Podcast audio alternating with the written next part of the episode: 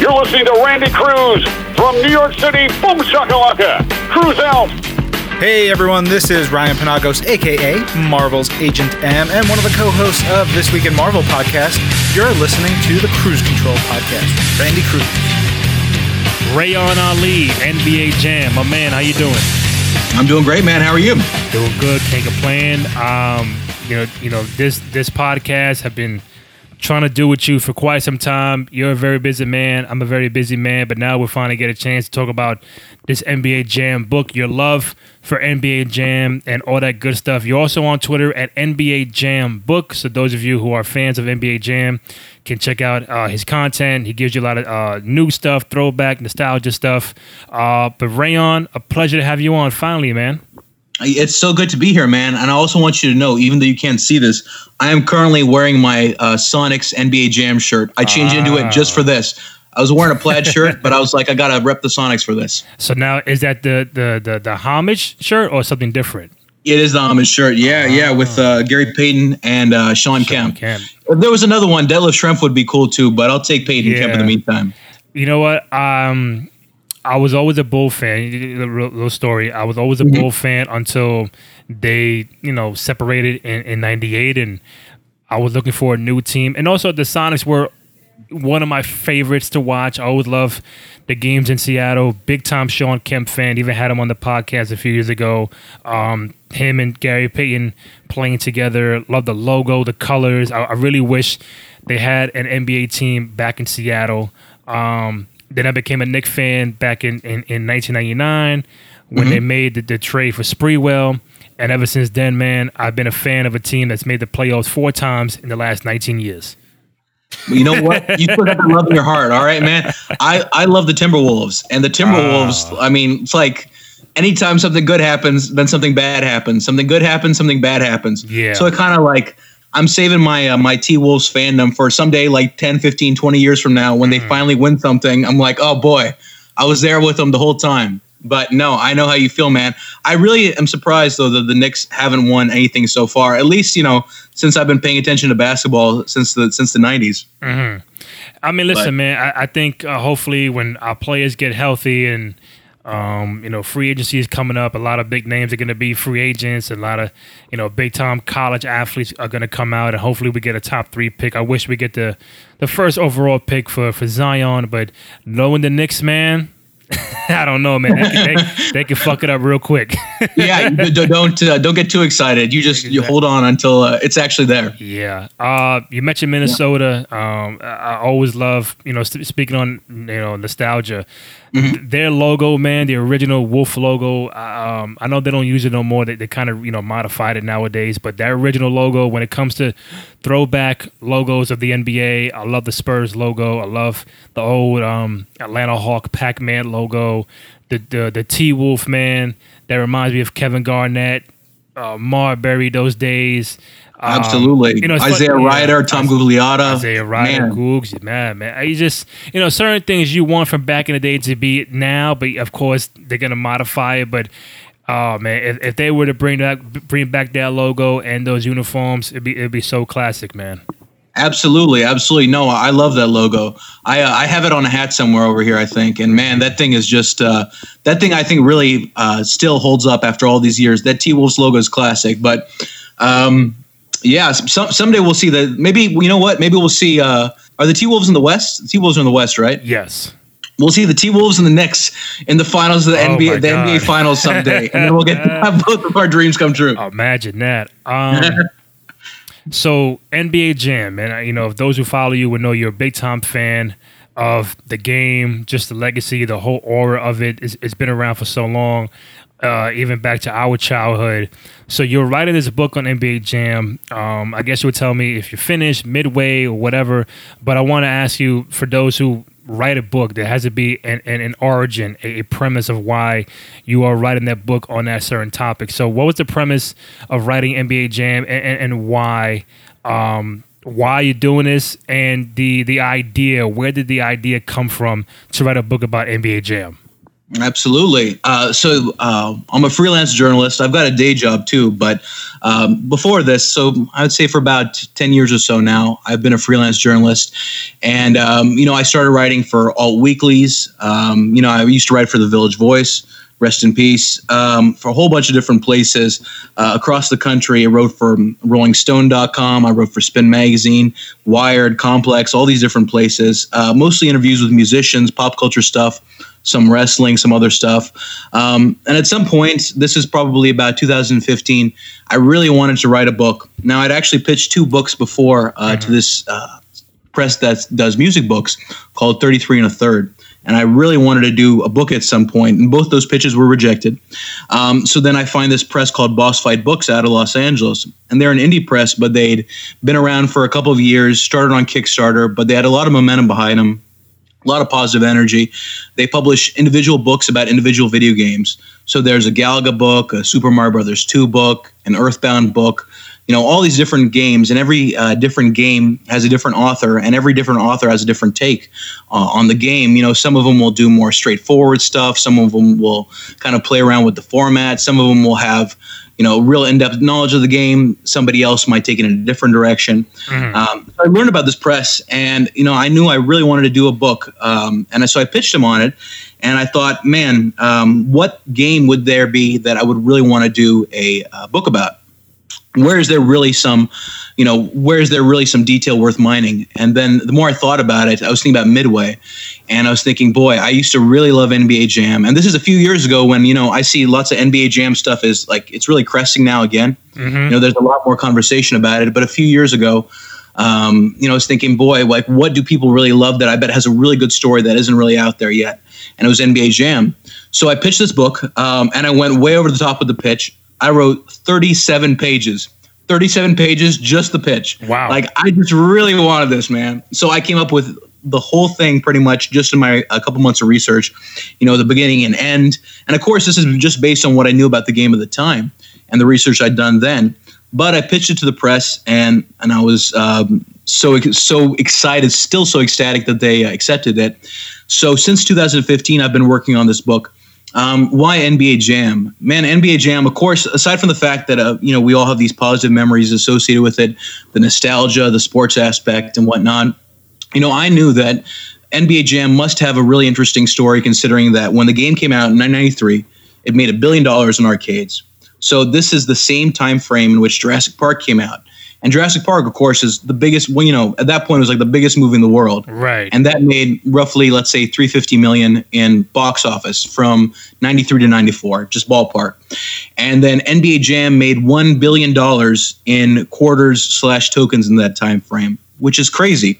This isn't even counting the home games. This is just the arcade version, one billion dollars, which is staggering.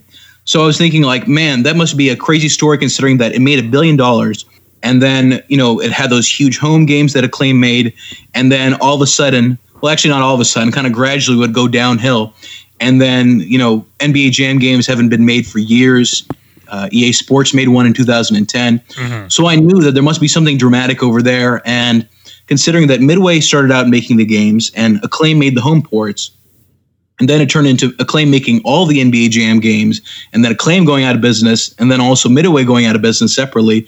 I was thinking that, boy, I bet there's a really crazy story over here, you know, um, about the rise and fall of these companies and the rise and fall of this franchise. And, it, you know, especially with arcades. I mean, NBA Jam is a very classic arcade game. I mean, you know, arcades aren't really around anymore like they used to be, and neither is NBA Jam. And I, you know, I was looking at the relationship between those two things, and you know, just NBA Jam's influence over there. So talk to one person, talk to another, and then pretty soon the interviews stack up. Um, my first interview was with John Robinson, uh, who went by Johnny Ballgame at GamePro Magazine, and this was back in 2015 when I did this. So he tipped me off on one other person I could talk to, and then another person, and then I was doing my own research, and then since then I have got 68 interviews I did for this book. So it's really, it's really um, I've really racked up the interviews, especially considering it's going to be a relatively short book. Mm. But um, I've got some really good content, um, and the story is actually super compelling. And some of the, the the stuff that happened was crazy. You know what? You mentioned GamePro, and then you you just you just threw me back. Um, you know, me back in the day as a kid, you know, there were two magazines. Oh, correct me if I'm wrong. Two magazines that you know, as a kid, video game head, you had to buy for the codes and secrets. It was Game Pro and Nintendo Power, and I'm pretty sure people, a lot of kids, had those magazines. So, just a curveball at you: Are you more of a Game Pro magazine fan or N- Nintendo Power magazine fan? I'm definitely a Game Pro guy all the way. So this, is, this is another part of my story is that so I grew up in Pakistan, and Pakistan is where I was playing NBA Jam for the first time. And over there, uh, you could get Game Pro, like in the the shots that, in the shops they would uh, import the magazines, and Game Pro was one of the magazines that they imported. So I still got to read a lot of Game Pros. No Nintendo Powers though. In retrospect, as I go back through old issues and whatnot, I can appreciate Nintendo Power, but at the time, Game Pro all the way. Yeah, man. Um, I, I what about you? Oh, I, that's why I made that noise because I really don't know. Because I, used, you know, you used to spend so much money on the magazines and the arcades and trying to find the cheat codes and. But I think from like maybe a graphic standpoint, maybe Game Pro was more more graphic, like the the the, the pictures and the colors mm-hmm. and probably more information. Maybe you know I think Game Pro was more than just one one system. You know, Nintendo Power was just basically Nintendo games. So Game Pro gave you maybe Nintendo, Super Nintendo, Genesis, and all all down the line. But I, I haven't owned any of any of those magazines in quite some time. Sometimes when I go to a, a, throwback store, I'll see it. I'm like, man, that cover right there. I see a lot of Mortal Kombat covers and NBA Jam covers and uh, so on and so forth. So um, you know, when you, even when you on your timeline throw up a throwback magazine, I'm like, shit, man. Sometimes I wish I had one or two just to mm-hmm. have it, just to kind of read through and to see what, what kind of, you know, information that, you know, what kind of games they're talking about to see how long ago that was, man. Yeah, man. I still have a substantial portion of my collection from back when I was a kid. Mm. Now it's gone from it went from basically those magazines went from America to Pakistan where they were sold, and then they went all the way back across the world with me uh, when I moved back to the states. And I still have a whole bunch of them, and they're all beaten up. So you know, I, I kind of go through them once in a while, but when I do, like, man, just the nostalgia is pretty overpowering. Plus, some of the content is really interesting. And I mean, especially Game Pro, they had lots of great illustrations and lots of very interesting articles, and they would get a lot of exclusives. I mean, that's where uh, NFL Blitz debuted for the first time. Mm-hmm. That was in Game Pro. Wow, I did not know that. yeah, yeah.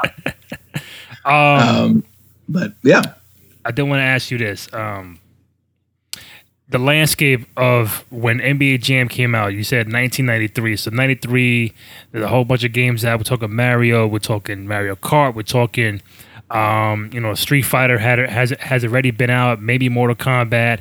You talk about Sonic the Hedgehog, a whole variety of games, and now and a few sports games, you know, Madden maybe. Uh, but from the basketball side, um, I don't think NBA Live was out at that time. I think in '95. So NBA Jam, when it comes out, it's like real brand new to to to to every child. It's two on two. It's you know full court. Everybody can jump 50 feet in the air. Uh, you know, make 80 foot jump shots. So when you play NBA Jam for the first time, um, and then even look look looking back at it now like what drew you to that game so much that when it came to other video games you probably didn't even want to play those because NBA Jam took a majority of your time. Absolutely, yeah. I mean, honestly, the first time I remember ever hearing about NBA Jam was in this uh, magazine ad um, or it's I think actually I think I saw it on the back of a comic book, and it was one for tournament edition. So I was probably like let's say maybe like mm-hmm. eight, nine, ten around this time, um, and I was a little late to NBA Jam in that way. Like it had already been out for like a little bit, but when I saw actually the colors of this ad because Acclaim did such a great job marketing, like I saw the colors of the Phoenix Suns logo, and I saw the colors of the Supersonics logo and the, mm-hmm. the Hornets logos. I was like, man, this looks really cool. I got to try this game. And then when I played the game, I was like, man, this is crazy. Like is this what you know? Is this really how NBA basketball goes? At this point, I wasn't an NBA fan. Like I, this is what got, actually NBA Jams what got me into the NBA. And I was like, man, is this like you know when you're a little kid, you're like, uh, is this like no rules? Is this how they play the NBA? And then you know you take five minutes to think about it, like that, that, actually is not based in reality at all. Mm. But you know when you see it, you're just like, wow, this is incredible. So you know it was it was that it was definitely the you know Tim Kitzrow um, whom you've interviewed before. You know, his over the top commentary that was a huge part of it too. I mean, just the excitement of the game, and I also really love. You know, personally, I'm more into arcade style games. I love Mortal Kombat. it wasn't an arcade game, but I love Tony Hawk's Pro Skater. I love games you can play, you can pick up and play, and that's it. You know what I mean? Like uh, RPGs and um, you know strategy games are very cool. But my personal taste is more for like quick games and NBA Jam. You know what I mean? You can go in there, Yeah. play this, this quarter that goes like that, and you can get a lot of action on a short period of time. So um, the crazy dunks, they definitely did it for me. Um, you know, getting to know the personality, seeing these characters like, okay, who's Alonzo Mourning? Who's Patrick Ewing? Who's Shawn Kemp? Who are these guys? Um, I mean, there was like a lot of intrigue about that. And then, of course, when you learn about the secret characters, when you see Bill Clinton's in the game, then like, what? Bill Clinton? Know, and then you right? after play Bill Clinton, you're like, oh my gosh, who else is here? Mm-hmm. Then you find out Will Smith and DJ Jazzy Jeff and whoever else. It's um, so it just kind of had a, a snowball effect in that way. But it all started from me looking at this ad and seeing these logos and thinking like, man, this must be really cool. I got to try this game. And then that got me into the NBA, and I really passionately loved the NBA in the '90s after that. So NBA Jam, uh, NBA Jam's done a lot for me. So Reyan, I will ask you this because I know I know it happened. How many times that when you took an L in these games, you threw the joystick, you threw the controller, you got upset, you broke a TV? How many times, man? Oh man, oh man, I, uh, I see the, the thing. I couldn't tell you. The, the thing is, I always want to go back and I want to be like, because I spent all these years talking about NBA Jam. I was like, what was it like when I played it for those first times? And all I remember was like how much I loved the game. And I, I'm sure I got real angry over something, but all my memories are just me sitting at the foot of the bed with a Sega Genesis c- controller in my hand. Actually, it was a Sega Mega Drive, which is what they've got uh, the UK version, the PAL version Right. which is what I had in Pakistan. And I was remember playing that. I was like on the foot of the bed. Actually, wasn't on the foot of the bed. I was on the floor right next to the bed. And you know, I bet I, I'm certain I did. But actually, my more and my anger now comes out more when I play the arcade version as an adult, and I know what they did. You know, now that I've learned so much about the game, I know that there's little tricks in there that frustrates me more. So I definitely actually probably have more um, frustration with NBA Jam as an adult than I did as a kid. So, from the people you know, you know, friends, family, you know, people on Twitter, if you were to take a- a general survey of, you know, people, do you like NBA Jam more or NBA Live more? You know, which way do you think it goes? That people that you know more love NBA Jam or NBA Live? See, I would, I would, I, that's a great question. I would say that most people I've found, um, you know, of course, my experiences, I'm definitely biased in the way, uh, you know, working all this time on NBA Jam, talking about NBA Jam. I, I'm inclined to say most of them like NBA Jam more. Um, I haven't, you know, I don't spend a lot of time focusing on like sim style games, you know, simulation gaming. So personally, it's always been NBA Jam. I've heard a lot about, and even as a kid, I actually I did love NBA Live too, but NBA Jam was something special. So just from my perspective, it's always been NBA Jam. But you know, as you see nowadays, is like simulation style games are what people are playing more. So I'm sure the public in mass, you know, they probably care more about sim style games. But for me and for the people I've talked to, I'd say NBA Jam over NBA Live. But then again, take that with that grain of salt. Right, but it, do you think it's a fair comparison? You know, NBA Jam is two on two, but you know, NBA Live is five on five. Do, do you think it's a fair a fair comparison uh, to to to to compare Live to NBA Jam? That's a great question too. Um, you know, I'd say, you know, in a way, I'd say it is because they're different games and the different styles of game. But you know, like let's say when it comes to fighting games, people compare Street Fighter to Mortal Kombat. You know, they compare Tekken to you know, let's say Virtual Fighter. Or, you know, compare something to Killer Instinct. And these are all different games, but you compare them. So I think it's fair. You know, when it comes to basketball games, ultimately we're talking about basketball games, and they've got that thing in common. So um, in that way, I can see comparing them. Of course, they're very different animals, and they were meant to do different things. Um, but you know, my of course, I got a big soft spot in my heart for NBA Jam, but I had some love for NBA Live too, especially on the PC. I remember there was a version with uh, Tim Hardaway on the cover. This is the one he was on the Heat. Oh Um, um, I think it was like 96, 97, 98, one of those. And that that was that was definitely a game I loved a whole lot. Um, but yeah, my experience has been more NBA Jam, but you know, I think it's fair putting them up against each other. So, who was your favorite team in NBA Jam? Man, it's got it. so I would say it's got to be a couple. So Okay. these are kind of the cliche answers, but first one has got to be uh, Kemp and Payton on the Sonics, or Detlef Schrempf, um, or let's say Stockton Malone on the Utah Jazz. Now these are the the classic picks, but man, I, I have a real soft spot for them. But as far as other teams go, I always loved Charles Barkley and Dan Majerle. That's another classic combination to me too. Phoenix. I'm pretty sure when you play uh, NBA Jam Tournament Edition, when the game starts you off and you're selecting teams, the first one you see is the Suns with Dan Majerle's face on there. So Dan Majerle is Yeah. somebody else who I really associate strongly with NBA Jam.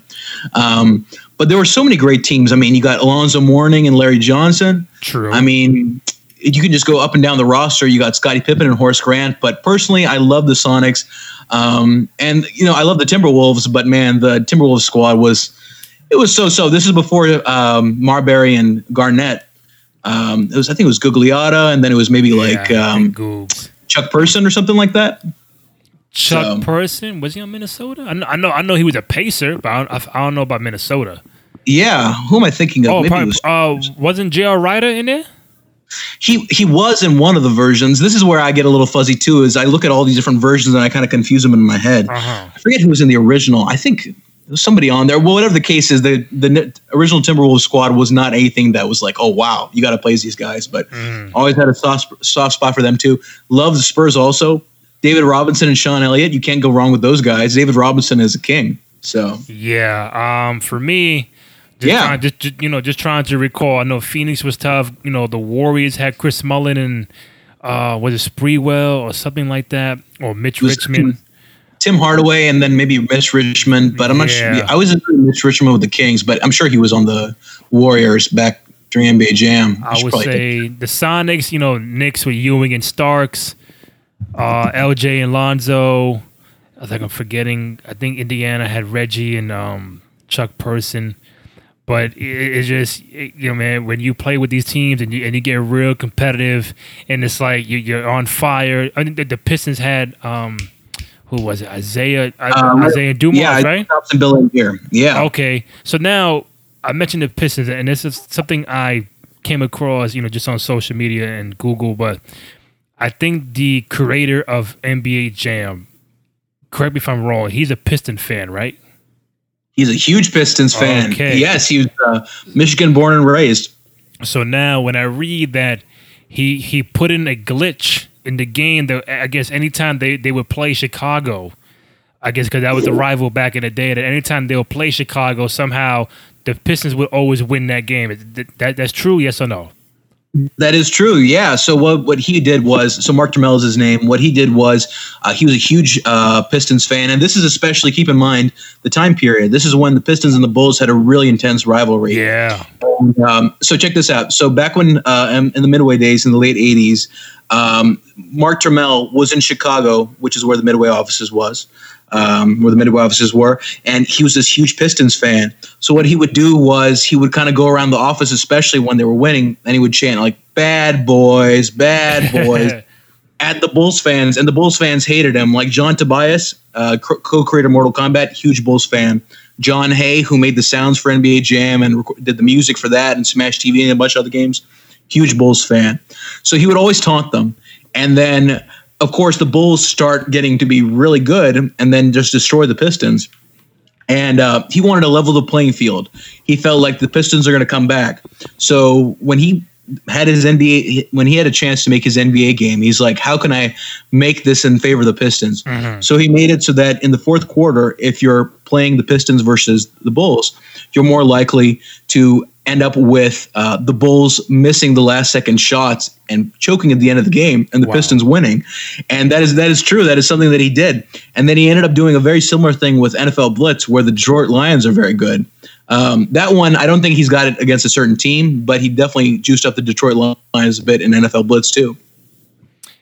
I mean, listen, man. One, I, I was already mad. There was no Michael Jordan in the game. Big time Chicago Bull fan. I'm like, hey, man, uh, you know, Scottie and Horace Grant. It sounds cool, but I'm like, yeah, Horace Grant. I'd rather have Michael. And now, with, now with this glitch coming, I, you know, I, you know, when I was a kid, I, I did not even know that, but now I might have lost a few games to Detroit. Now, now I know why. Yeah, absolutely. You never know. It might have happened because of that. I mean, he was just he was just so passionate about the Pistons, and I'm sure that those people that that the um, his coworkers at Midway were upset with the fact that the Bulls would lose to the Pistons, but that was his way of putting his own touch on the game. So, you know, I'm not knowing what I know about him now after getting to know him while working on this book. I'm not surprised that he did something like that. But uh, yeah, you know, if you lost some games, then you got Mark Turmell to blame. Oh man, uh, uh, to blame. I lost money in the arcades. I, I Oh, fought no. a couple times. Oh, no. All Arguments. right. I got his phone number here somewhere. I'll send it to you. you he, he'll cut you a check. the process of, of writing this NBA Jam book, um, when you start, automatically there are a few things you you, you know you within yourself say, I gotta get this information. I gotta speak to that person. So right off the bat, what were some of the, some of the important things you felt like you have to that you had to get and needed to get for this book? Absolutely. So, of course, fundamentally, I had to get the midway team. I had to get the guys behind NBA Jam, and I got the original team, and I've gotten to know them individually too over the years uh, of working on this. So they were crucial. I got them. I got Tim Kitzrow, the commentator, um, and then I wanted to get you know people just beyond Midway itself. So I got you know I at least wanted one person from Acclaim. I think I ended up getting four, maybe five um, just a, just for the acclaim section alone. Um, and then I also, you know, I knew that okay, NBA Jam has got fans all over the place. So who, who could I potentially get that's a player? Right. So I reached out to a bunch of different people, and you know, as it happens, sometimes somebody will get back to you, sometimes they won't. But I ended up with Glen Rice and Shaq, which I think isn't isn't too bad at all. So um, yeah, so I really I knew I wanted somebody like that. So you know, I managed to get Shaq, and that was huge for me. That was like I felt like I had a breakthrough. You know, like I got Shaq for this. You know, of course I'm a no name right now, but like man, I've got this. This is great. Um, who else? I wanted to try to get some secret characters. Um, there's a few people, of course, you know, you ask and you don't get them. Um, but I did manage to get uh, George Clinton, P Funk, and DJ Jazzy Jeff. Nice. and which was great. I mean, getting their perspective on it is totally different from somebody at Midway, which is totally different from somebody at Acclaim, which is totally different from the fans that I talked to too, or the um, or Johnny uh, Ballgame, John Robinson at Game Pro Magazine. So I wanted to get like bits and pieces of everybody. You know, the fo- the story focuses on Midway, but I wanted to see okay, who else is out there? Who are these outliers whose lives are impacted by this? Or would have some familiarity with this game that could talk about it in a different way. So those were the that's I would say that's the main roster that I wanted to get right off the bat was like the midway people, some acclaimed people, some secret characters and whatnot. And I got all that and more. I managed to really fan out and get a whole bunch of people on the um, just on the the outliers. Um, so I'm I'm really fortunate in that way. I've gotten a lot of people to talk to me. People love NBA Jam. I mean, people they love talking about this game. Sometimes you talk about a game or a project. I mean, it's tough finding people because they might have mixed feelings about it. Something might have happened, but NBA Jam, everybody loves it so much. So um, it's really gratifying that way to be able to talk about something that people really enjoy. So, who are some people out there that you have not had uh, had a chance to interview, but you feel like you need to get them? At this point, so um, just to give you just a quick update about the book, and I'll talk to you about it more in detail uh, throughout this, I'm sure. But I finished it, uh, so it's finished. I'm working on some uh, nice. revisions and whatnot. It was we're very close to to finalizing and whatnot. So at this po- point, I've got 68 interviews, and of course, I have to not only set up those interviews and do the interviews, but transcribe the interviews and then take out content from those. So I don't think there's anybody left that you know there's nobody that I'm like, boy, I have to get them, and I didn't get them. The kind of people that I wanted to get or I tried to get that I couldn't get. Um, I tried to get Shawn Kemp, tried to get Gary Payton. That did not work out. Um, I, I tried some celebrities here and there who I knew were, uh, you know, tangentially associated with NBA Jam. Like for example, Seth Rogen, huge NBA Jam fan. Tried him, didn't get him. Tried Macaulay Culkin, who has a funny story in the book too, just a little sh- uh, short story. Wasn't able to get him, but um, you know, it was it was cool reaching out though. I mean, like you know, I tried all kinds of people. Like you know, I know Frank Ocean's a at least from what I understood, he's a, he was a big arcade fan, so I tried him too. Of course, I didn't get Frank Ocean, but I managed to get all these other people instead. Like I got, let's say, I got John Romero, the co-creator of Doom and Quake and all these classic id Software games, to talk about Mark Turmell in a mm. different context than everybody else. So at this point, I won't say that there's anybody left, and I've got such a fleshed out, complete story. I could talk to you about NBA Jam all day and probably not repeat myself just because I've got so much insight and learned so much over these years. But you know, it was definitely a broad range when I started out. But you know, as I started talking to more people, I thought, boy, actually, I think it's a, in a way it's a good thing because that way I can only have if I only have two players, I have Glen Rice and Shaq, and those are great players to have. So if I have too many of them, then it might dilute it. So I'm real satisfied with the interview list that it ended up being, and I've got something like 60 interviews for the short book. So um, I've got everybody I need now. Now, those are a lot of interviews, so I'm pretty sure they're going to provide you information that you might have not known about NBA Jam. So, were there anything that was shocking to you that when you interviewed you, interviewed these people that you was like, "Oh shit, I didn't know that." Absolutely. I mean, there was all these different things, and of course, stuff comes in bits and pieces. But just focusing on NBA Jam alone, I knew it was popular. I didn't know how popular it was. I mean, uh, this uh, one editor at this uh, magazine called Video Games and Computer Entertainment, um, named this editor's name is Chris Bieniek. I don't, I don't think I'm butchering his name, but his name is Chris Bieniek. And he told me that when um, this magazine ran an article about NBA Jam, they also ran a contest to send in for to win an NBA Jam arcade game. And the amount of people that sent in for this contest filled up an industrial waste bag, like a huge industrial waste bin liner is how I described it. Mm. So like that is a that is a ton of postcards, ton of letters. So just knowing how popular it was and hearing about it in detail was something that I didn't really know. You know, I knew it was popular, but to hear it from somebody's perspective where they're getting thousands of cards and thousands of letters I mean, just to see that, or rather to hear that, is just something crazy. Um, talking about Tim Kitzrow, the game's commentator, mm-hmm. you know, I learned that, for example, he uh, uh, that when he was working on the home games, Acclaim almost didn't end up uh, signing him because uh, he wanted too much money for them, which in retrospect was a really I mean, even now, I would say it's a small amount for as talented as important of a right as talented as he is as an actor and how important he is he is to the game. He wanted something like three thousand dollars to do the home game, and Acclaim wasn't willing to give it to him. And he almost didn't make it to the home game and lost his part to somebody else. And hearing that was crazy because, of course, I first learned about NBA Jam through these home games. And as much as people loved the NBA Jam arcade version, if he hadn't been on the home games, I mean, you wouldn't be remembering Boom Shakalaka and He's on Fire mm-hmm. to the mm-hmm. same degree and the same notoriety, I right. say, that you do now.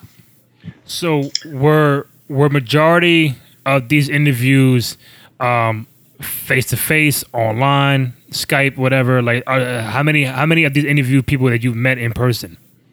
Honestly so i'm i'm in columbus ohio and um, my budget for this book is like five bucks basically. It's like much whatever i got in my bank account that i'm like i'm willing to go buy this magazine or go do this or make this trip for it. So in the end none of them ended up being face to face it was okay. all over the phone. But the right. upside of this was that i've been able to this is more like less about the, um, interacting part of it but I've been working on this project for so long that I've gotten to know people and I did repeat interviews so that even though it was only over the phone, um, I've still gotten to know their personalities, and we've talked about stuff in detail. Um, so it all ended up being over the phone. I would have loved to be to do it in person, but you know, most everybody's based out of Chicago. I've got some people in California too. Of course, I got some others across the globe. So I wasn't able to do it in person for financial reasons. Um, but doing it over the phone meant that I was able to, you know, kind of do it, um, kind of sustain a pattern over there and get to know people. So I'd say almost everybody I talked to more than once. Um, when it came to when it came to the design team, I talked to everybody. I'd say almost everybody more than once. In one case, I did an email exchange that was more than one email exchange. Right. So. Yeah, none of it face to face, which is funny. I've spent years of my life working on this thing and I've never met any of these people. But I would say that at this point now, if we talked, if I met them in person, they would they would feel like they know me because I feel like I know them too. We've got to know each other. So, correct me if I'm wrong. You you you obviously interviewed Mark Turmell, right?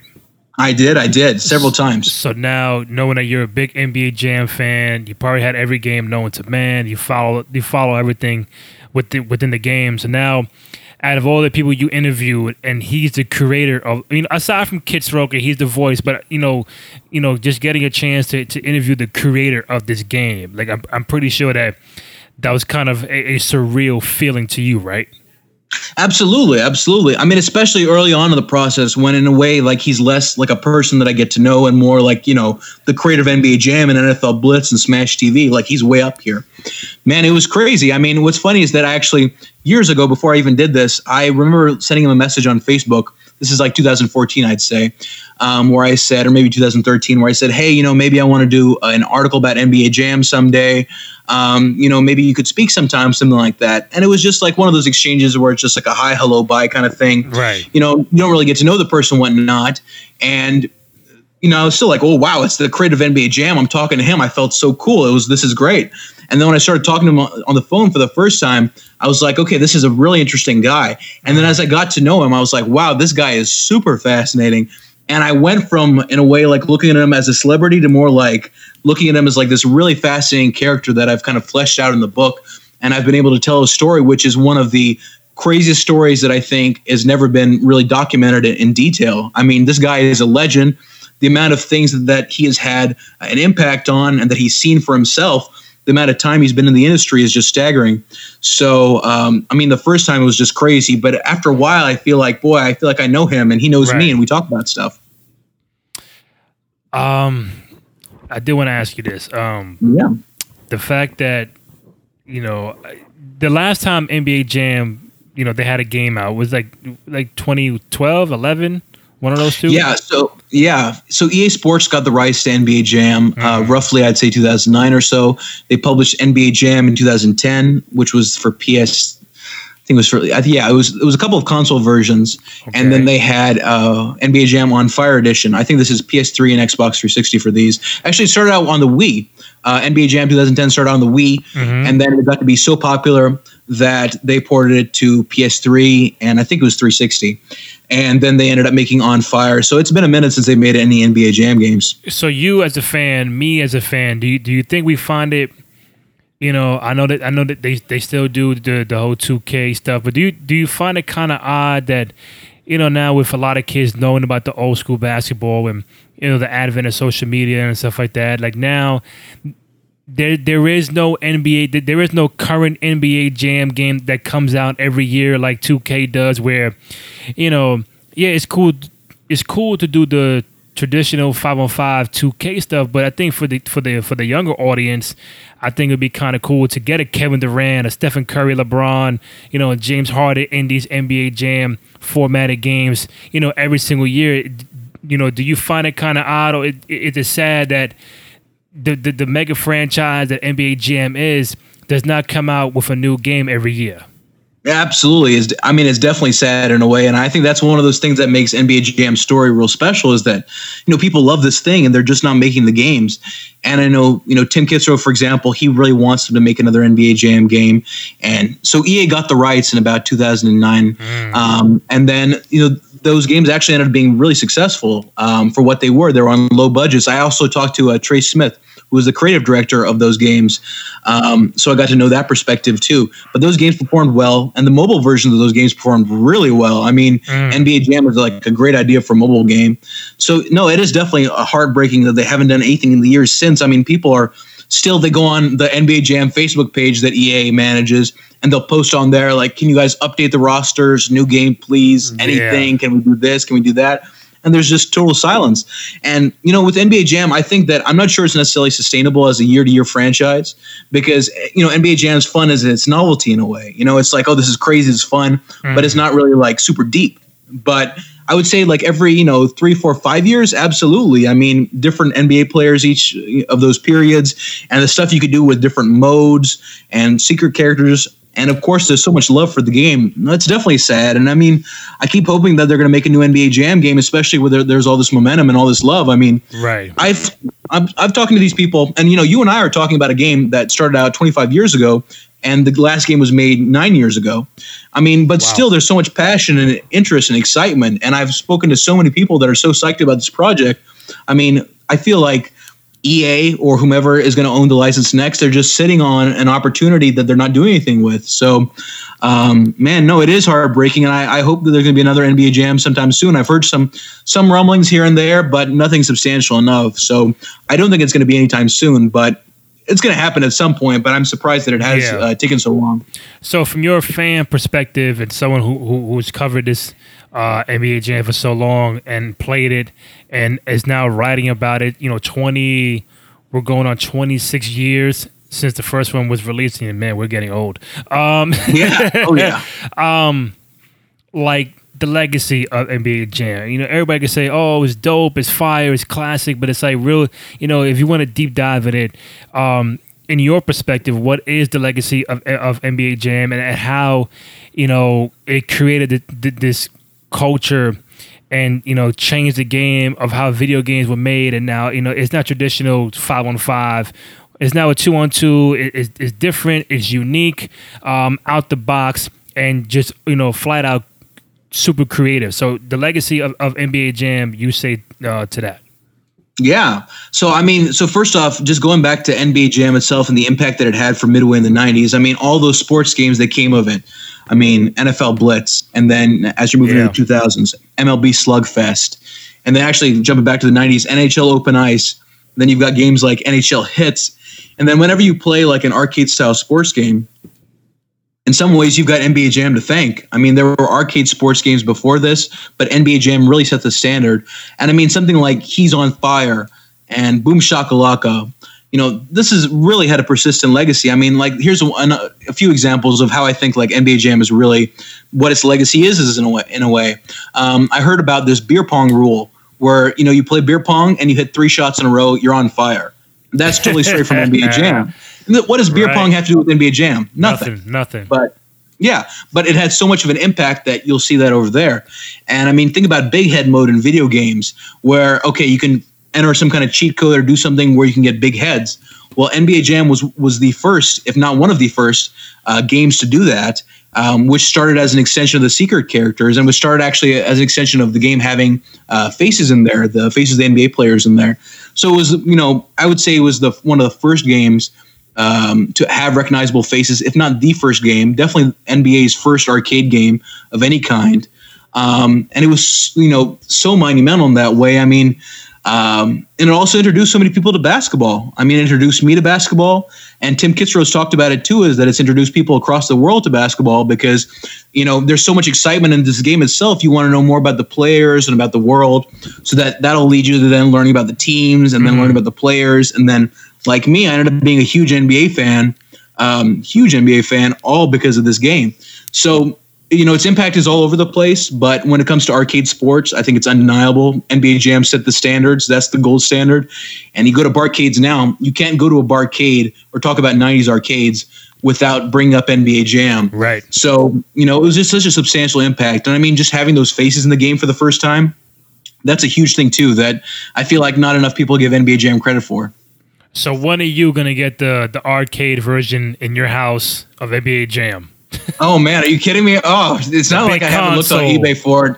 Oh my gosh. Oh, someday, someday. That's the dream, man. Um, are you familiar with this company, Arcade One Up? Have you heard about this thing? No. So what they do is they do um, these small arcades, like let's say these arcade cabinets that are about I think four feet tall. Mm-hmm. Um, I think it's around about four feet tall, but they've done like a Street Fighter one. Mm-hmm. Um, you know, they're going to do a Pac Man one. They're going to do a Mortal Kombat one. Nice. They've done several different ones, but it sounds like they're going to do an NBA Jam one and that one is going to be hopefully coming out in the next year or two. And if there's like a small NBA Jam cabinet I can have in my place, that'll be great. But of course, someday I would love to get the real deal, you know, a four player NBA Jam or four player tournament edition. So I don't have it yet, but the dream is someday to have it. In the meantime, I've got all this weird NBA Jam memorabilia that just sitting around my place that hopefully I can, you know, decorate or at least, you know, when this book's out, I want to do some readings and whatnot. I can take it on the road. Now, for those who do follow you on Twitter, which is NBA Jam Book, um, would know that yes, you are a big NBA Jam fan, but also you are, to my knowledge, a big Mortal Kombat fan, right? Huge, huge, actually. Okay. So my uh, my uh, first writing gig was actually for Mortal Kombat website. So back in Pakistan, this is like let's say 96, 97, 98, probably 97, 98. Mm-hmm. I started writing for this Mortal Kombat website, and that's how actually I got to know all the the world of Midway for the first time. So when I came back to NBA Jam all those years later to write the pitch, I, um, you know, drew on that all that knowledge I had of Midway based on my love for Mortal Kombat and like actually, you know, recognizing the names of the people that made the games back then. So I've got a deep love for Mortal Kombat. I watched them. I was at work today and I rescheduled a meeting. Um, I was like, okay, so at my day job, I had to, I do these phone conferences. Mm-hmm. So I had a 1.30 phone conference, 1.30 Eastern, and I was like, oh, I have to reschedule this. I've got an important meeting. And he's the guy's like, okay, fine. And the important meeting was watching this MK11 live stream reveal. Oh yeah, so, yeah. yeah, I, am still right there with with uh, Mortal Kombat. Of course, I had to like keep it in another window, you know, keep it away from management or anything like that. So, um, but no, I still have the deep love for Mortal Kombat, and those games are so close to closely intertwined. I mean, you've got Mortal Kombat characters in NBA Jam. I mean, those guys work side by side, doors down from each other. Right. Um, so it's uh, no, I've I've loved those very much. And yeah, if you're into old Mortal Kombat stuff, I the stuff that I'm digging up on my Twitter account is just pretty crazy. I've gone, I'm do deep dives all the time, and I pull up all kinds of weird stuff. Big time, man. I, I, I saw a video earlier, and I, I didn't even know um, that Ronda Rousey was the voice for Sonya Blade. Yes, I yeah, yeah. This is exciting news, man. It's crazy that like, I mean, it makes me so happy that like Mortal Kombat is still so alive uh, and s- still doing so well. I mean, Midway went out of business in 2009, and considering that you know when sometimes when a company goes under, their properties go with it, and knowing that Mortal Kombat's still alive and still doing so well is really gratifying. And knowing that Ed Boon, who was there from the beginning, is still on it. Is just gives me like a really positive feeling. So it's uh, it's really gratifying to see Mortal Kombat still doing so well. I do I do got a few points left, but I, I'm trying not to forget. Um, before we before we even deep dive into Mortal Kombat, I, I want to let you know that out of all the remakes that movies are are, are happening right now, then there, there needs to be a remake of Mortal Kombat, the the, the, the film from from from '95. I wasn't a big fan of it back in the day. I, if it came on now, I probably won't watch it. So I think that movie needs to be remade, bro. Absolutely. I mean, you know what I was thinking about this when I was thinking about Mortal Kombat stuff is that the last thing that came out, I think it was called Mortal Kombat Legacy, was like this TV show kind of deal. Um, I think it was a TV show um, or some kind of web series, and that was like really kind of gritty, kind of Matrix like. But in my head, Mortal Kombat is more like Game of Thrones. So I feel like if you made like a really like quality, big budget Game of Thrones style thing with NBA uh, with NBA Jam characters, throwing some NBA Jam characters for cameos. You threw with Mortal Kombat, I think that could really find an audience. So I absolutely think that there's there's you know now's the time for Mortal Kombat movie, more Game of Thrones style, where you got the gore and the adult stuff in it and whatnot, but the bright colors and those big characters and whatnot. So absolutely, the time is right for another Mortal Kombat movie. But Reyan, I'll tell you one thing: I'm not, I'm not a big Game of Thrones fan. No, what? No. Why not? Uh, you know what it is, um, and I I want to be fair. I I, I I only saw the first season, and I, I guess for me, I'm just not a fan of like though of that time period kind of movies or TV shows. I couldn't get into it. Like, you know, when it comes to like maybe a Gladiator 300, maybe I'll get into that or Troy. But when it comes to, you know. Game of Thrones kind of stuff. I, I know everybody loves it. I know that they, Yeah. they they got their final season coming up soon, so maybe I can give it a second chance and watch uh, the second season. But but I'm not saying that the first season was whack or anything. I just felt like I Yeah. just I just couldn't find myself sitting there uh, every hour uh, of an episode to be like and really be engaged in what they were showing. You know. I felt like you know, I mean that that's a that's a complex show, and that's one of those things. When I started watching that show, I honestly wasn't too crazy about it either. I was like, okay, let me give it a few, um, let me give it a chance for a bit. But then it definitely gets better as the seasons go on. Um, but no, I understand what you mean. But I would say that you know, with the Game of Thrones comparison, I would say is that you know. Uh, Game of Thrones has got like you know these big characters and like these co- the costume design is you know on another level. That kind of thing is like man, I want to see Mortal Kombat with like you know where they care about it and they like they pull off the fact that like you know you've got these ridiculous outfits, but you've got the budget and you've got the cinematography and the talent uh, to back it up. So maybe maybe somewhere between that. So actually, let's see. Now, just to, to turn the question toward you, where would you want to see a Mortal Kombat movie go, or what would you want it to resemble? Man, I- I, guess I guess the the the '95 one just did not look realistic to me. I know they can do a, a way better job now with t- technology and CGI shit, but um, I guess more more more real. uh, It, it, I did, there's no storyline that has to come come from the video game per se, but um, maybe some actors who are playing the part that, that are really gonna you know fit the role better. Um, I don't know, man. I you, but you know what? If it does have a Game of Thrones kind of atmosphere, kind of dark tones, I could go for that. Which you know, right now you're probably gonna make, make me watch Game of Thrones from you know from now on. But to to, to kind of re, you know prepare for that. But I think if it did, like you like your point, if it if it had a Game of Thrones kind of uh, tone, I, I, I would definitely feel like that. You know, that would be the way to go. Yeah, man. You know what I really want to see though is like like with Mortal Kombat, I love Mortal Kombat, but I also love the mythology of the games and like you know, so I kind of want to see like the boring stuff in a way, like the kind of stuff that they don't really have time to show in movies, like like what does Scorpion do when like nothing else is happening, like what what's going on with Reptile, like you know, Sindel, Sonya Blade, these characters, what are they up to? So I would I want to see something where I get to know these characters on a different level. Um, and there's so many of them that you could make like multiple movies easily, multiple uh, episodes of a TV show too. So, man, I yeah, I'm I'm surprised that um, nothing's come out yet, but I've heard rumblings that there's going to be another Mortal Kombat movie, but we'll wait and see. I mean, I've been so excited about stuff like that for years, and then you know it never pans out. So we'll wait and see. So, so who's your favorite Mortal Kombat character? Oh man, Th- again, this is again, this is the the the cliche answer. I would say first it would be Scorpion or Sub Zero. They're the classics for a reason. They're mm-hmm. just the both of them are just so iconic, and that you know that color swap, that palette swap that they've got is just very special to me. But otherwise, I love Sindel. Sindel in Mortal Kombat 3, you know, Shao Kahn's bride. She's got the scream. She's got the hair. I mean, she's got. I, I just really love her a lot. I mean, I loved all those ninjas. You know, they got a red one, Ermac, purple with rain, whatnot. All these different characters. Um, man, I love Baraka too with those blades. Um, Yeah. I lo- I'd say honestly, I love so many of those guys. My first favorite character was probably Kano uh, from Mortal Kombat Three. You know, when he was in his red outfit, and I love that guy. I love the idea of like this this mercenary who's out there who can like you know stare at you and burn a hole in you just by looking at you with his laser eye. So it goes all over the place, but definitely pre Mortal Kombat 4. So like all the classics, like I love Scorpion, Sub Zero, Yeah. Sindel, Kano. I mean, you got all these great guys. Jax is fantastic. Um, there's so many great ones in there. I think for me, you know, if I go by the classics, you know, Mortal Kombat 1, 2, and 3, um, Sub Zero, Scorpion, Raiden. Ooh, how did I forget Raiden? I have no Oh, idea. I'm like, oh, where's Raiden at? I don't know. I, how did I forget Raiden? Raiden's a classic, and Reptile too. I love. I man, Oh, I just love so many of them. Yeah, I like uh, Raiden, Reptile. Just trying to go off the top of my head. Uh, Cyrax. I like Cyrax. Ooh, I love. Yo, Cyrax is a quality That's- one. he was the he was the red one, right?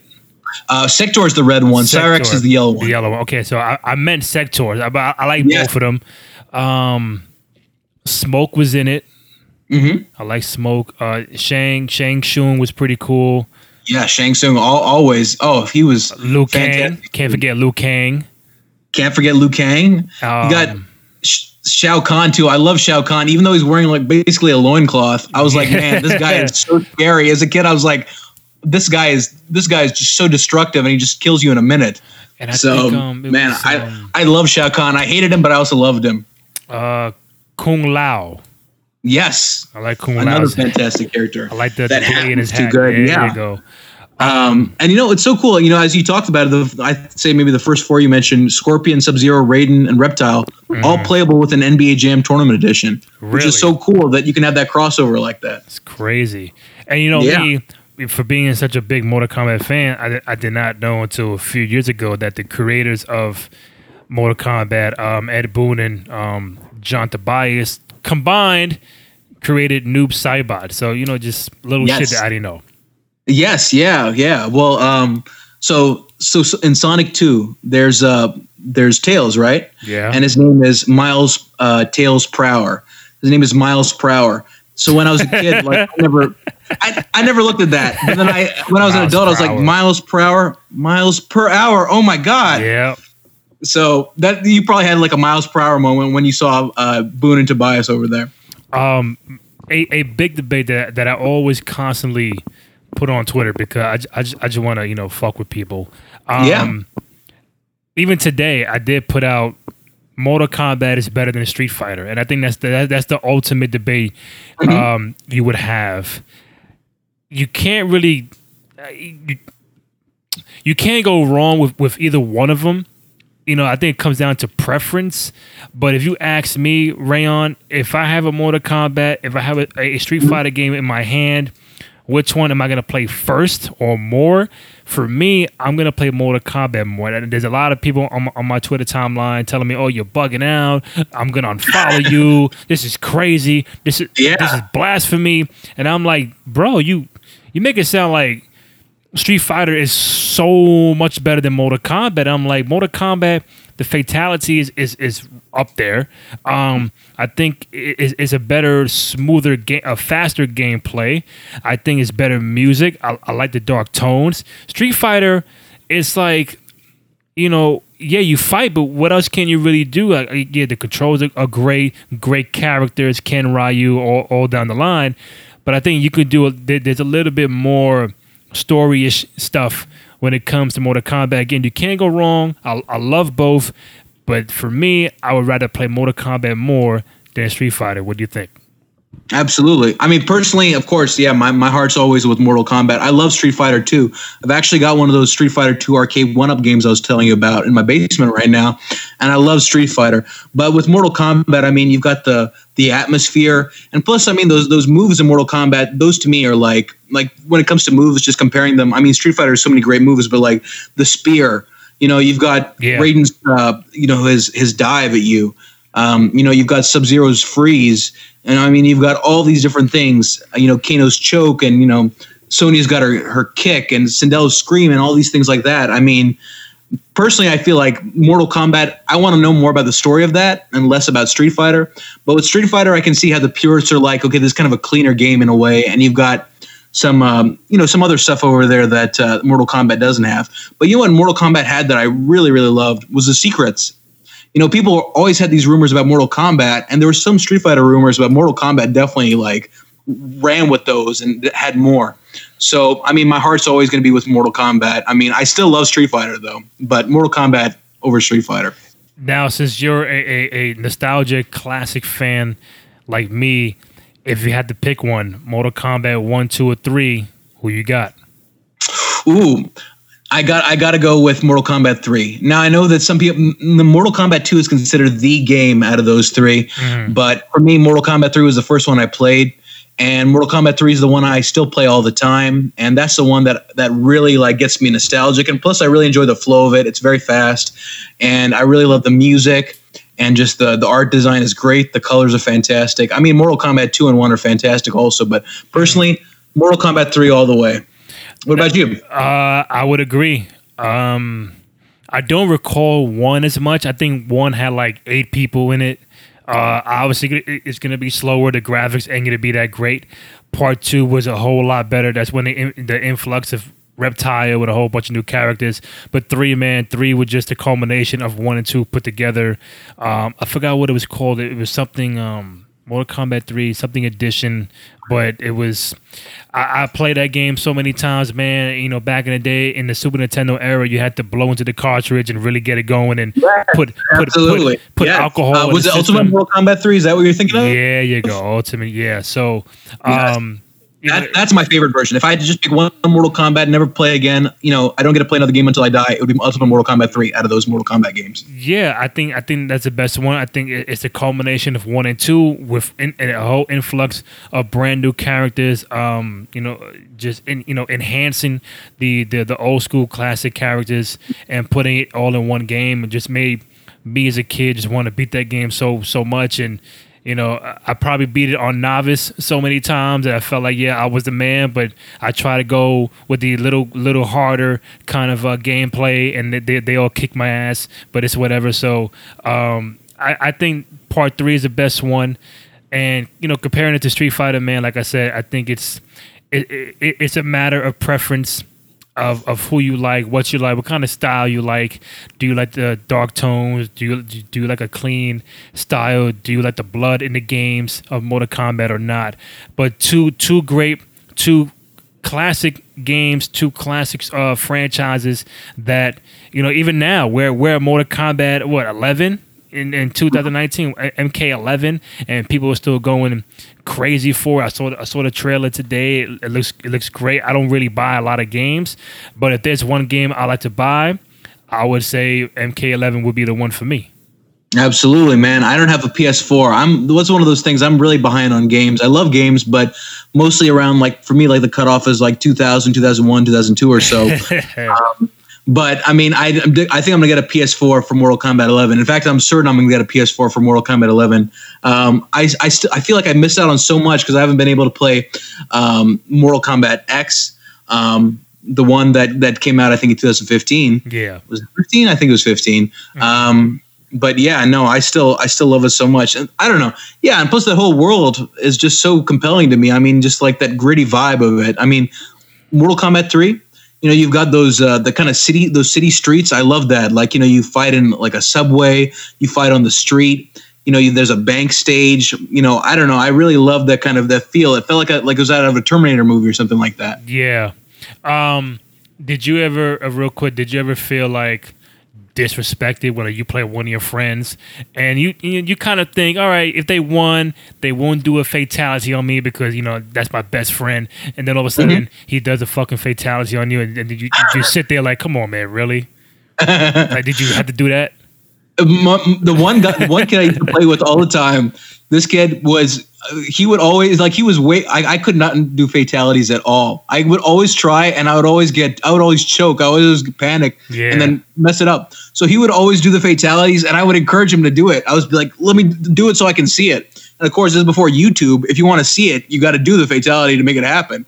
So um, he would do the fatalities on me, but I loved it because that way I could get to see them. But none of my other friends I played were ever good enough to do the fatalities themselves. So the one who was good, I actually wanted him to do it so I could see him.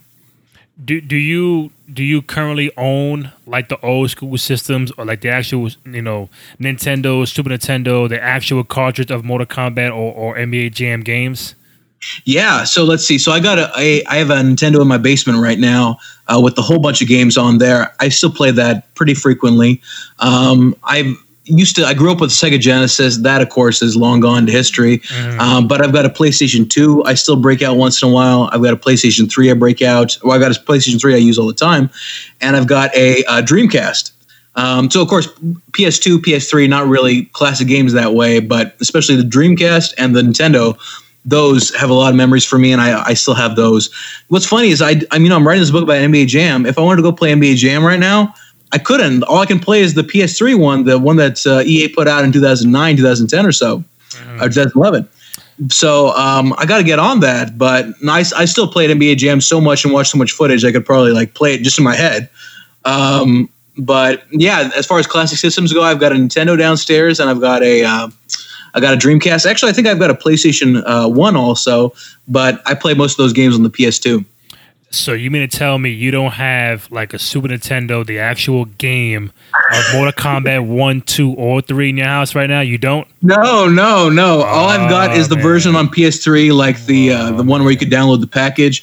I did get a Genesis with NBA Jam, but I gave it to my brother, who is 12 years younger than me, to be like, okay, you play. You know, I know he loves uh, he loves uh, Sega Genesis, even though it's a different time frame. He loved the he loves Sonic, he loves Sega, so I gave it to him. So yeah, now that you're mentioning it to me, I feel horrible. I don't have an NBA Jam game I can go play in my house right now. That's uh, what am I doing, man? Well, listen, man, in, not to get you upset or jealous, but at some point in time, I'm going to put on Twitter because I do have NBA Jam TE Super Nintendo.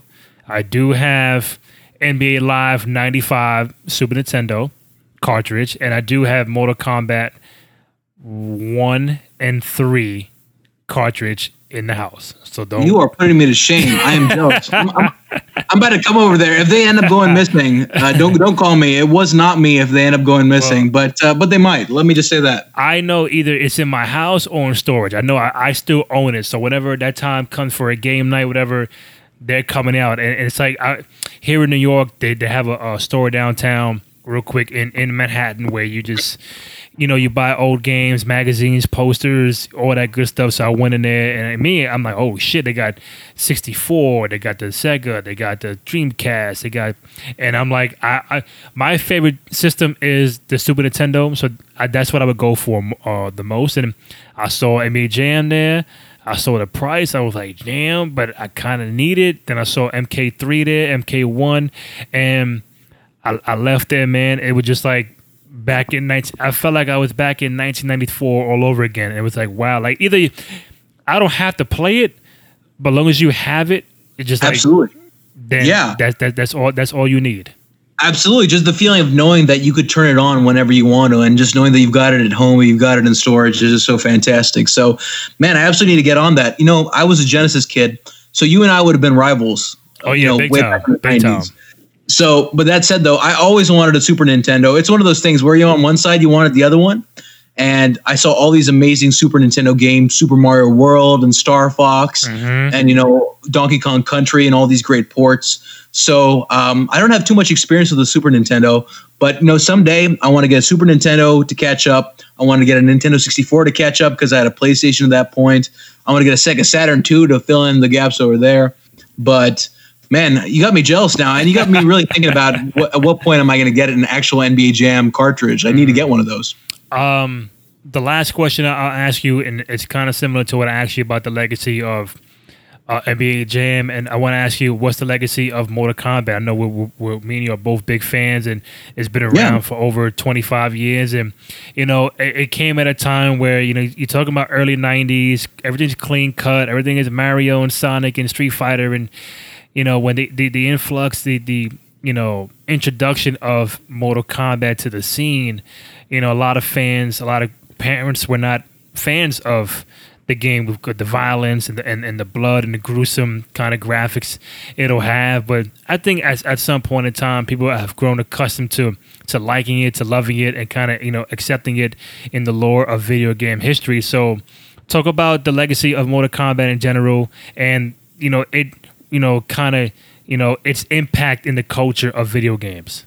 Absolutely, man. I mean, Mortal Kombat has been immeasurable too. I mean, when you think about Mortal Kombat, just the fact that you had a fatality uh, screen, which means that the fight would stop and something else would happen. Games were ripping that off left and right in the 90s. And Midway was making so much money off of Mortal Kombat at that point that they were on top of the world. And, you know, NBA Jam and Mortal Kombat, Kombat they come out side by side. They did so well for Midway that it was just it was just such an incredible time. And um, I mean, just thinking about how much of an impact the Mortal Kombat's had on arcades and arcade culture in terms of secrets. Right. I mean, that's just staggering. I mean, aside from like the let's say the fighting style of it, or Get Over Here, or Scorpion, or this or that. I mean, just the secrets alone. I wonder how much money the Mortal Kombat games made just from people who are trying to find out some secret in there, mm. whether it's there or not. But spending the money to like you know, oh, let me try to find this character, or how do I find Smoke, or how do I do this, how do I unlock that? Right. I mean, it's had an immeasurable impact in that way. But I would say, yeah, I mean, the secrets, the gore, the fatalities. I mean, just the speed of the game. Um, and I'd also say, you know, those digitized characters, those realistic characters. I mean, you Street Fighter looks more like an, I'd say more like an anime style. You know, it's hand drawn, it's beautiful, mm. but it's very different in a vibe. And then Mortal Kombat, it's got you've got a realistic, gritty feel, actual people doing the moves, actual martial arts. So I mean, it was huge in that way. And then everybody was biting Mortal Kombat style all throughout the '90s, trying to come up with their own versions of finishing moves and stuff. I mean, I think that all owes so much to Mortal Kombat. So, I mean, it's it had an immeasurable impact, and especially when it comes to those secrets, as I think about it off the top of my head. Last one, I did not even know Ed Boon was the voice behind Get Over Here. Yes, Until, yes, until, yeah, until I saw yeah. the video recently. Yes, yeah. I just posted that clip again when I found it. I know. And yeah, it's just uh, it's crazy seeing that. And you know, this is one thing I really love about Midway that you don't necessarily find at every game company, especially nowadays, because Midway was very much like they would do whatever they wanted to. Like they these guys they would help each other out on games. So it's very likely that Mark Turmell helped out the Mortal Kombat team and the Mortal Kombat team helped out Mark Turmell and the NBA Jam team. But, you know, they would do voices for each other. They would put each other in the game. You know, um, Sal Divita, who was an artist on NBA Jam, um, and then he ended up uh, he ended up doing all the motion capture for NFL Blitz, and he was Sector and Cyrax and and Smoke and Nightwolf in Mortal Kombat. So these guys would trade off duties. I mean, you'd have um, Jon Hey, who did the music for NBA Jam and for um, let's see, Smash TV and a whole bunch of other games. He was the voice of Raiden in the original Mortal Kombat. These guys, they would just go around and they would be like, okay, who? I need something. Uh, who's available? Who wants to do this? And they'd be like, yeah, sure, I'll do it. I'll scream into a microphone, and then they take those screams and put those in the game. So these guys, they would just be small teams, four, five, six, seven people, and then trade duties here and there. So, no, knowing that Ed Boon was the voice of Get Over Here, Scorpion, that's crazy. But I mean, he pulled it off so well that you wouldn't that you'd be like, really, was that him? And then you find out it is him years later, and it's uh, it's wild. I mean, I didn't find that out until long later. Sub Zero Scorpion versus Ken and Ryu. Who you got? Ooh, I mean, think about it this way, all right? These guys, the, the Mortal Kombat guys, they can do fatalities. And they also have these vicious weapons, all right? So, like, one of them's got an ice. I mean, what, what's, you know, what does Ryu or Ken have? They've got the fireballs. I mean, come on. Well, he's just going to freeze you, man. And then Yeah. Scorpion's going to throw a spear at you and rip you apart. No, no, no, no, no. The uppercuts, too. I mean, come on, those uppercuts. I felt like the screen would shake when he did those uppercuts. So, I'm, I'm sticking with Scorpion and Sub Zero, but again, heavily biased, heavily, heavily biased. Hey man, if you're out there, if you're if you're a, a Street Fighter fan, I'm not mad at you. If you're a Mortal Kombat fan, I love you. But uh, I think both games are, are great, fantastic, um, both great franchises. But um, but uh, but Reyan, always a pleasure having you on, man. You- you're also on Twitter again for uh, NBA Jam Book. So, any- anything else you want to say or plug, go right ahead, man. Yeah, I appreciate it, man. Thank you so much. So, just to give you a bit of context about the book itself, so um, it's you know I'm currently looking at it being now. This is hopefully you know it's all going to go through edits and it's gonna gonna stay like this. It's looking at the story of Midway uh, from the beginning to the end, and NBA Jam, of course, is such a central part of it. But I've also got sections in there, you know, some references uh, to like Mortal Kombat and Terminator 2, the arcade game, and NFL Blitz and WWF WrestleMania and all this whole other world. So, you know, if you're interested in old video game culture, if you really want to hear a compelling story, um, you know, you don't even have to just be an NBA Jam fan. I've written this book to uh, focus toward somebody who just wants to hear like an interesting story about 90s games because I fill you in on everything you need to know. And, um, you know, I've spent some like four years working on it, and um, there's an excerpt out there. Um, just go to yeah twitter.com slash NBA Jam book. I've got a pinned link at the top with the excerpt. You can read that to get a feel of what it's like. Um, I'm going to hopefully have a release date announced soon um, as this final draft is going in and things are moving along. Things are going really well with it. I'm hopefully going to be doing some live appearances and readings after that. I've got all this memorabilia to share too. Um, but if nothing else, I mean, come check out the Twitter in the meantime. I guarantee you will see something that either you've never seen before or you forgot existed because I am going through and doing deep dives. I mean, I was just talking to a gentleman today.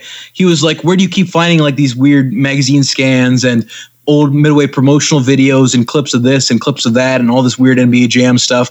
I found somebody. I posted a picture of somebody with an really, honestly, not a great NBA Jam tattoo. You should check that out. Um, but I mean, I was thinking like in the way some people are, are crate diggers. You know, I'm going over here. I'm doing culture digging. You know, I'm trying to Right. find out where's this old stuff like let's you know let's look at old arcade stuff um, so yeah check that out and if you're interested the book is very much along the same lines and it's a really compelling story and it's i mean honestly of course i got the bias of the being the guy that wrote it but i think it's a, a really beautiful arc you know this game becomes huge and then it falls off well why it fall off well i get into that Right. and i talk about some really happy times and i talk about some really sad times too and i talk about this game company that everybody loved that made mid that uh, midway that made mortal kombat made nba jam and why it's no longer around anymore. Um, so it was a really special time, and I feel so um, so lucky to have the chance to be able to cover this and to you know discuss this in detail. And some of the stories I've got over here are just are really crazy and really good, and some of the characters are fascinating. So give it a whirl. If nothing else, check out the Twitter and uh, look at some old Mortal Kombat and NBA Jam and Midway and um, old video game stuff.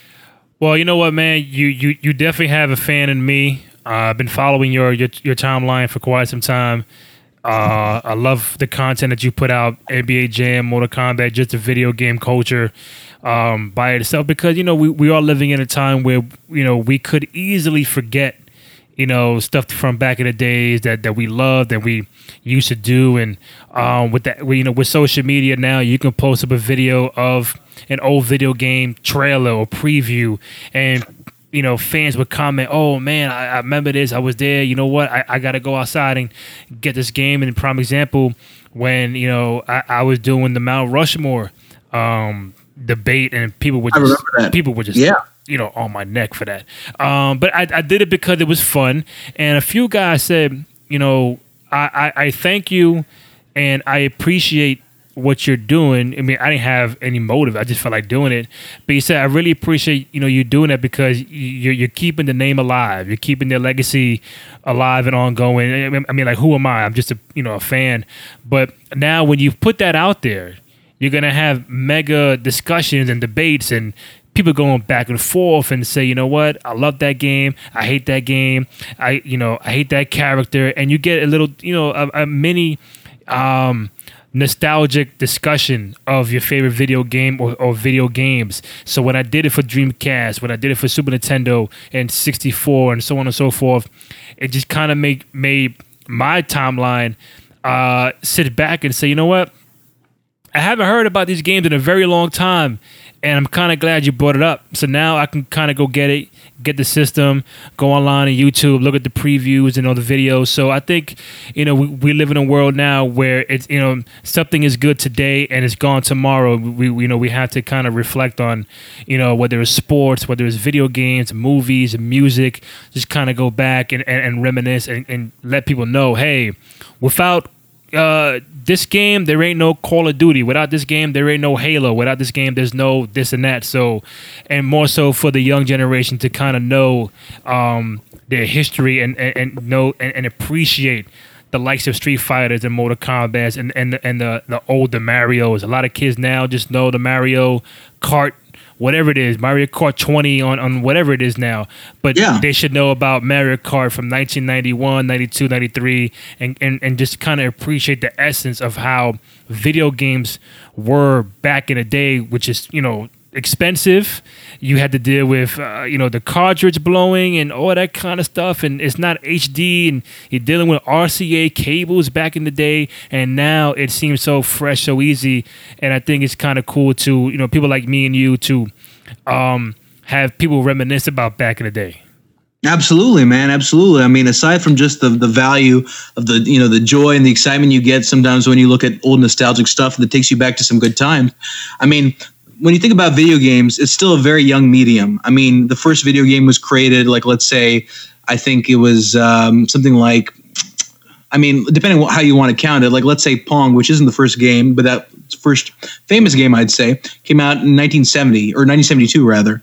And, you know, video games are still so young, and it's so cool to be able to chronicle this so that, you know, this is preserved and that when somebody comes back to NBA Jam 25 years from now, you know, when NBA Jam turns 50, you'll be able to say, okay, this is about how it was made. These are the people that were involved.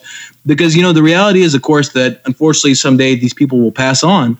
And all these these ideas they had for these games and the world they lived in and their perspective on game making is so cool and so um, it's so special that being able to preserve it is something that I think is really important.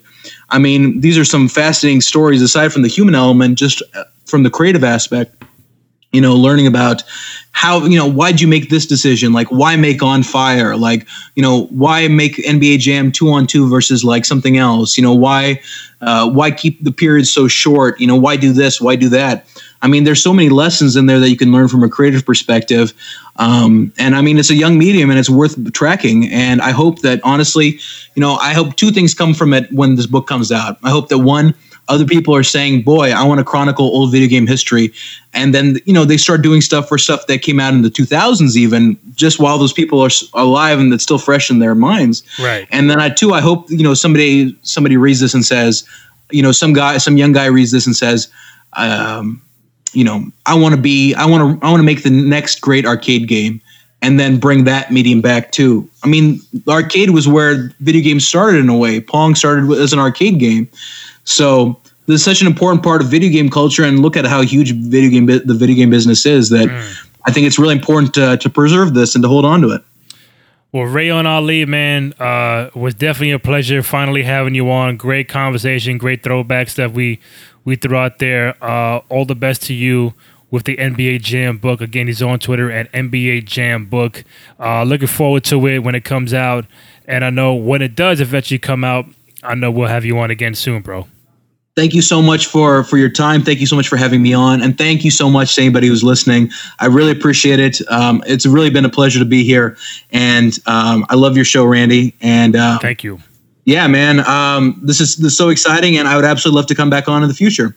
All right, man. Thank you, man. Take it easy. All right, man. Take care. All right.